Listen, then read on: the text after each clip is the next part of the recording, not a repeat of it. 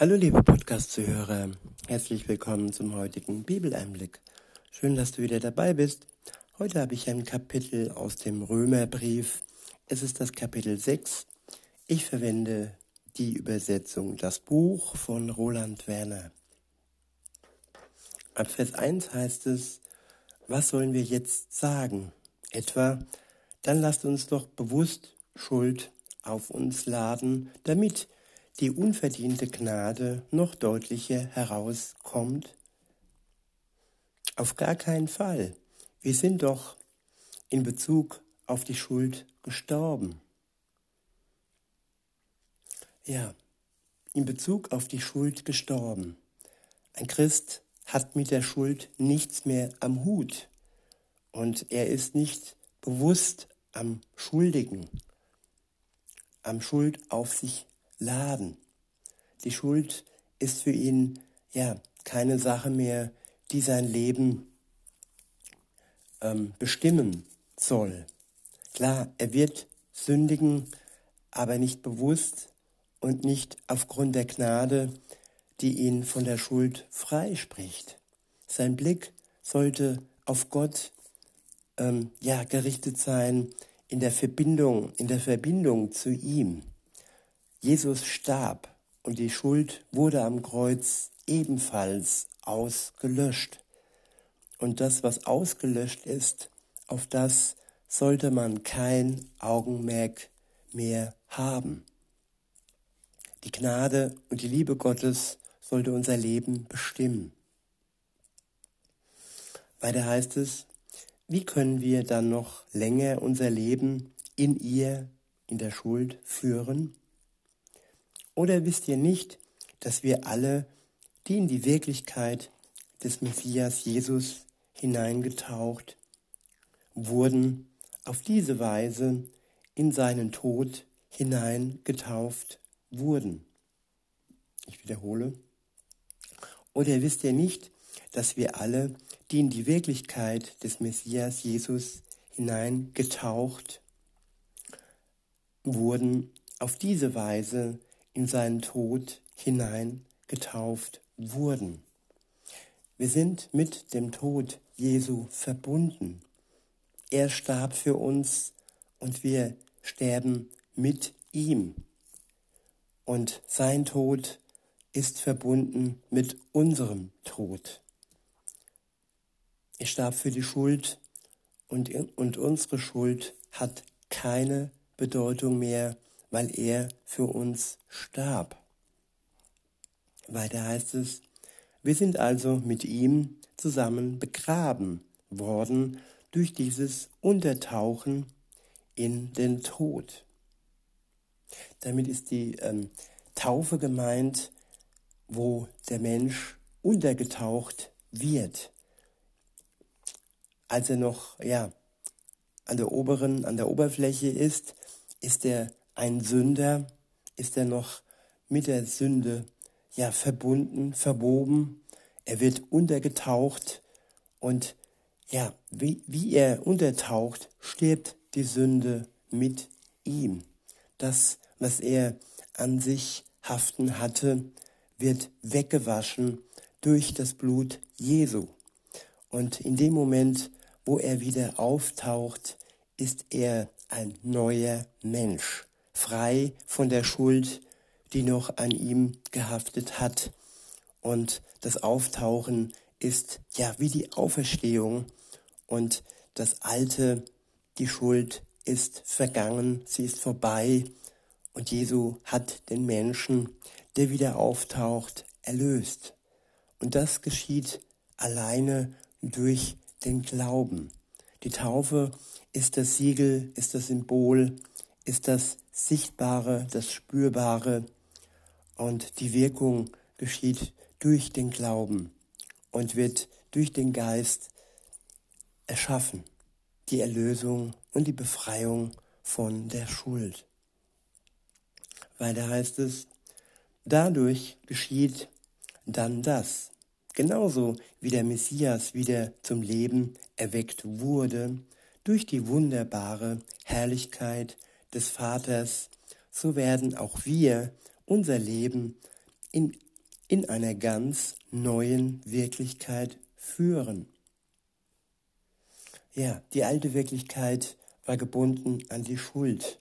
Sie war gebunden an die Spielregeln der Sünde, an die, ja, an die Versklaverei, an die Sünde. Und die neue Wirklichkeit ist Freiheit, wahre Freiheit von der Schuld. Weiter heißt es, denn wenn wir sozusagen ganz und gar mit ihm zusammen zusammengewachsen sind in einer völligen Verbundenheit mit seinem Tod, dann werden wir auch in der Auferstehung von den Toten ganz eins mit ihm sein. Ganz eins mit Jesus sein, verbunden sowohl mit seinem Tod als auch seiner Auferstehung. In Vers 6 heißt es, dabei erkennen wir dies. Unser altes Ich, unser altes ich ist zusammen mit ihm ans Kreuz geschlagen worden. Auf diese Weise ist das aus, ist das aus dem Weg geräumt, was uns immer wieder ins Schuldigwerden hineingetrieben hat, so dass wir nicht mehr die Sklaven der Sünde dienen müssen. Wir sind Befreite und wir sind unabhängig von dem Muss zu sündigen. Es ist die Sucht zu müssen, die Sucht sündigen zu müssen. Und von dieser Sucht und von dieser Abhängigkeit werden wir durch den Glauben an Jesus Christus befreit und erlöst. In Vers 7 heißt es, denn ein Mensch, der gestorben ist, ist damit ja auch losgelöst von aller Schuld. Der Tod ist der Lohn der Sünde, aber der Tod in Jesu befreit gleichzeitig auch von der Sünde. Weiter heißt es, wenn es nun so ist, dass wir zusammen mit dem Messias gestorben sind, dann vertrauen wir auch darauf, dass wir zusammen mit ihm im Leben, zusammen mit ihm leben werden, zusammen sterben und zusammen leben, verbunden sein, verbunden bleiben mit Jesus. Die Verbindung mit ihm befreit von der Schuld und lässt den Tod seiner Wirkung entziehen. Auch wenn wir sterben, bleiben wir nicht im Totenreich. Wir werden durch die gleiche Kraft des Vaters, die Jesus aus dem Tod herausgezogen hat, ihn hat auferstehen lassen, durch die gleiche Kraft werden wir auch, werden auch wir auferstehen. In Vers 9 heißt es, Dabei wissen wir, dass der Messias, der von den Toten auferweckt wurde, nie mehr stirbt. Es war und ist eine einmalige Sache, der Tod, der irdische Tod, die immer wieder und wieder Wiedergeburt, das ist eine Irrlehre, das ist eine Religion, die nicht zum Vater führt. Es wird nur einen einzigen Tod geben. Und dann ist es entscheidend, ob wir mit Jesus gestorben sind oder ob wir ohne ihn gestorben sind. Denn nämlich wer ohne ihn stirbt, der wird in der ewigen Verdammnis bleiben. Und wer mit ihm stirbt, der wird das ewige Leben haben. Es wird ihm geschenkt, schon bevor er stirbt, und nach seinem Tod wird er ja Auferstehung, auferstehen zur Freude und zum ja zur Party sozusagen und nicht für den ewigen Knast. Weiter heißt es, Dabei wissen wir ja, dass der Messias, der von den Toten auferweckt wurde, nie mehr stirbt. Ja, der Tod hat keine Macht mehr über ihn. Die Tatsache, dass er gestorben ist, bedeutet, dass er in Bezug auf die Schuld ein für allemal gestorben ist.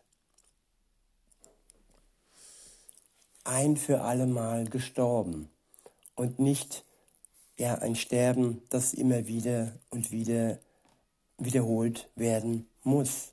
So war es ja im Alten Testament, dass all diese Opfer immer wieder wiederholt werden mussten.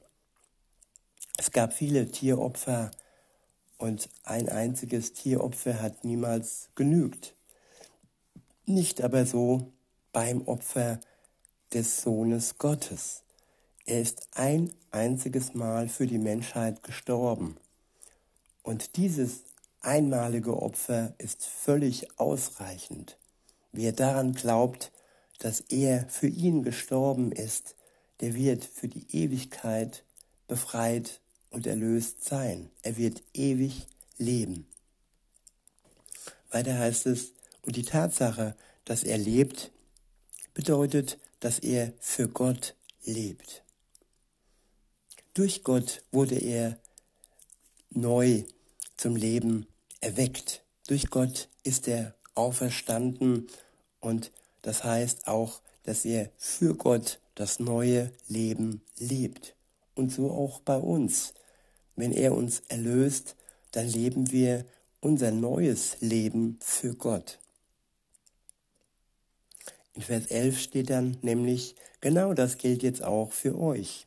Seht euch selbst als Tote an. Und zwar in Bezug auf den Anspruch, den die Sünde in eurem Leben erheben könnte. Und seht euch als lebendig für Gott an, aufgrund eurer unlösbaren Verbindung mit dem Messias Jesus. Eurer unlösbaren Verbindung. Diese Verbindung ist unlösbar und sie ist felsenfest und sicher. Niemand kann sie aufheben. Weiter heißt es in Vers 12, so soll die Sünde nicht mehr als Herrscher auftreten in eurem sterblichen Körper, als ob ihr noch allen seinen Begierden folgen müsstet. Und setzt eure Fähigkeiten auch nicht im Dienst der Sünde als Werkzeuge des Unrechts ein sondern stellt euch stattdessen selbst Gott zur Verfügung, da ihr ja sozusagen vom Tod zum Leben gekommen seid und gebraucht eure Fähigkeiten als Werkzeug der Gerechtigkeit für Gott. Ja, wir sollten uns nicht ausnutzen lassen, ja, zum Wohle der Sünde, zum Wohle von Menschen, die uns ausnutzen und die, äh, ja, ein sündhaftes Leben führen. Wir, soll, wir sollten immer ja auf Gott ausgerichtet sein und auf seinen Willen hören und nach seinem Willen fragen und genauso auch ja unsere Kontakte auswählen und gemeinsame Wege so anschauen, so ähm, ja planen. Nicht, dass wir gemeinsame Sache machen mit Menschen, die noch auf dem Weg der Sünde sind. Weiter heißt es, ich wiederhole nochmal den Vers, sondern stellt euch stattdessen selbst Gott zur Verfügung, da ihr ja sozusagen vom Tod zum Leben gekommen seid und gebraucht eure Fähigkeiten als Werkzeuge der Gerechtigkeit für Gott. Die Sünde soll nicht die Herrschaft über euch haben, denn ihr lebt nicht unter dem Machtbereich des Gottesgesetzes, sondern unter dem wunderbaren, unter der wunderbaren Gnade Gottes. ja, das Gottesgesetz zeigt die Sünde auf. Und ja, wer auf die Sünde schaut, auf das Gesetz schaut, der le lebt unter dem Machtbereich der Sünde. Wir sollen vielmehr unter der Gnade Gottes leben, unter der wunderbaren Gnade Gottes, die uns befreit hat und die uns frei gemacht hat von der Macht der Sünde. In Vers 15 heißt es, was heißt das jetzt? Etwa dies, lasst uns einfach darauf los sündigen, weil wir ja nicht unter dem Urteil des Gesetzes stehen, sondern unter der Gottes Gnade? Auf gar keinen Fall. Oder wisst ihr nicht, dass ihr dem mit Haut und Haaren gehört, dem ihr euch selbst als Leibeigene verkauft habt? Ja, gehöre ich Gott oder gehöre ich der Sünde? Das ist unsere Entscheidung. Wem möchten wir folgen, der Sünde oder dem Willen Gottes? Und der Antrieb eines Christen sollte die Gnade sein, nicht ja das Gesetz, das uns der Sünde überführt hat. Wir sollten als Befreite unterwegs sein und nicht als ja die, die auf jeden Punkt und jedes Komma schauen, sondern die ja auf die Gnade Gottes schauen. Weiter heißt es, denn ihr seid ja die Sklaven von dem, dem ihr Gehorsam leistet. Ja, dem wir Gehorsam leisten. Leisten wir der Sünde Gehorsam oder leisten wir Gott Gehorsam? Sind wir der Sünde dankbar oder Gott? Und Dankbar Dankbarkeit, ja, können wir aufgrund der Gnade bekommen und nicht aufgrund dessen, dass wir ja versuchen, das Gesetz zu 100 Prozent auszuführen. Nur wer befreit ist von der Last und der nicht mehr fixiert ist auf die Sünde, der kann ein befreites Leben führen. Weiter heißt es, und das gilt in beiden Fällen in Bezug auf die Sünde, die zum Tod führt und genauso auch in Bezug auf den Gehorsam gegenüber Gott, der zu einem Leben in Gerechtigkeit führt. Dabei bin ich Gott dafür dankbar, dass ihr früher Sklaven der Sünde wart, jetzt aber von Herzen gehorsam geworden seid und die Lehre, die euch anvertraut wurde, ohne irgendwelche Abstriche angenommen habt. Also, ihr seid von der Sünde befreit worden und seid zu Dienern der Gerechtigkeit geworden. Befreite Menschen befreit von der Sünde, hin zu Dienern der Gerechtigkeit nicht zu Menschen, die ein Leben ins Haus und Braus führen und so dann wieder von der Sünde eingenommen werden, sondern dankbare Menschen, die ihren Blick auf Gott ausrichten und durch seine Kraft ja dem Leben in Sünde fernbleiben können. Nicht durch die eigene Kraft, sondern durch die Kraft Gottes und durch die Tatsache, ja, dass wir befreit wurden von der Macht der Sünde. Sie hat keine Macht mehr. Weiter heißt es, ich spreche jetzt auf rein menschliche Weise, weil ihr noch ganz von diesem begrenzten Denken geprägt seid. Also früher habt ihr eure Fähigkeiten und Glieder bewusst eingesetzt als Diener für ein Leben voller Unreinheit, und Auflehnung gegen das Gottesgesetz und habt so die Gesetzlosigkeit vorangetrieben. Jetzt sollt ihr genauso eure Fähigkeiten und Glieder auch als Diener für die Gerechtigkeit zur Verfügung stellen, was zu einer immer klareren Ausrichtung auf Gott führt. Je mehr wir, je mehr wir ausgerichtet sind auf Gott, je weniger können wir in Versuchung geraten. Je mehr wir, je mehr wir auf Gott schauen, je weniger müssen wir auf das schauen, was uns ja geschadet hat und auf das, was uns schadet. Weiter heißt es ab Vers 20, als ihr damals noch Leibeigene der Sünde wart, hattet ihr keine Berührung mit der wahren Gerechtigkeit. Was für ein Ergebnis brachte das damals ein? Doch Dinge, wegen derer ihr euch heute schämt. Und das Endergebnis solcher Taten ist ja der Tod.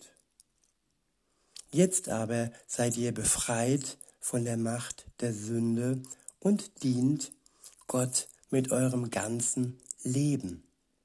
Daraus entspringt dann eure Bereitschaft, euch ganz von Gott bestimmen zu lassen und das Endergebnis davon ist das ewige, unzerstörbare Leben. Ja, wir bekommen das ewige, unzerstörbare Leben. Damit ist nicht unser irdischer Körper gemeint, damit ist unsere Seele gemeint, die unzerstörbar ist und wenn sie mit Jesus verbunden ist, ja, zum ewigen Leben, zur ewigen Freude dient nicht zur ewigen Verdammnis, wenn wir nicht mit Jesus verbunden sind. Weiter heißt es, ja, die Endabrechnung für ein Leben in der Sünde ist der Tod, der ewige Tod. Aber das unverdiente Geschenk Gottes ist das ewige, unzerstörbare Leben im Messias Jesus, unserem Herrn. Unser Leben wird unzerstörbar, wenn wir zusammen mit Jesus sterben und zusammen mit ihm auferstehen. Nur in Verbindung mit ihm kommt unser Leben zum guten Ende. Weiter heißt es, beziehungsweise das ist dann Kapitel 7, das könnt ihr gerne weiter lesen selbst. Und ähm, insofern wünsche ich euch noch einen schönen Tag und sage bis denne.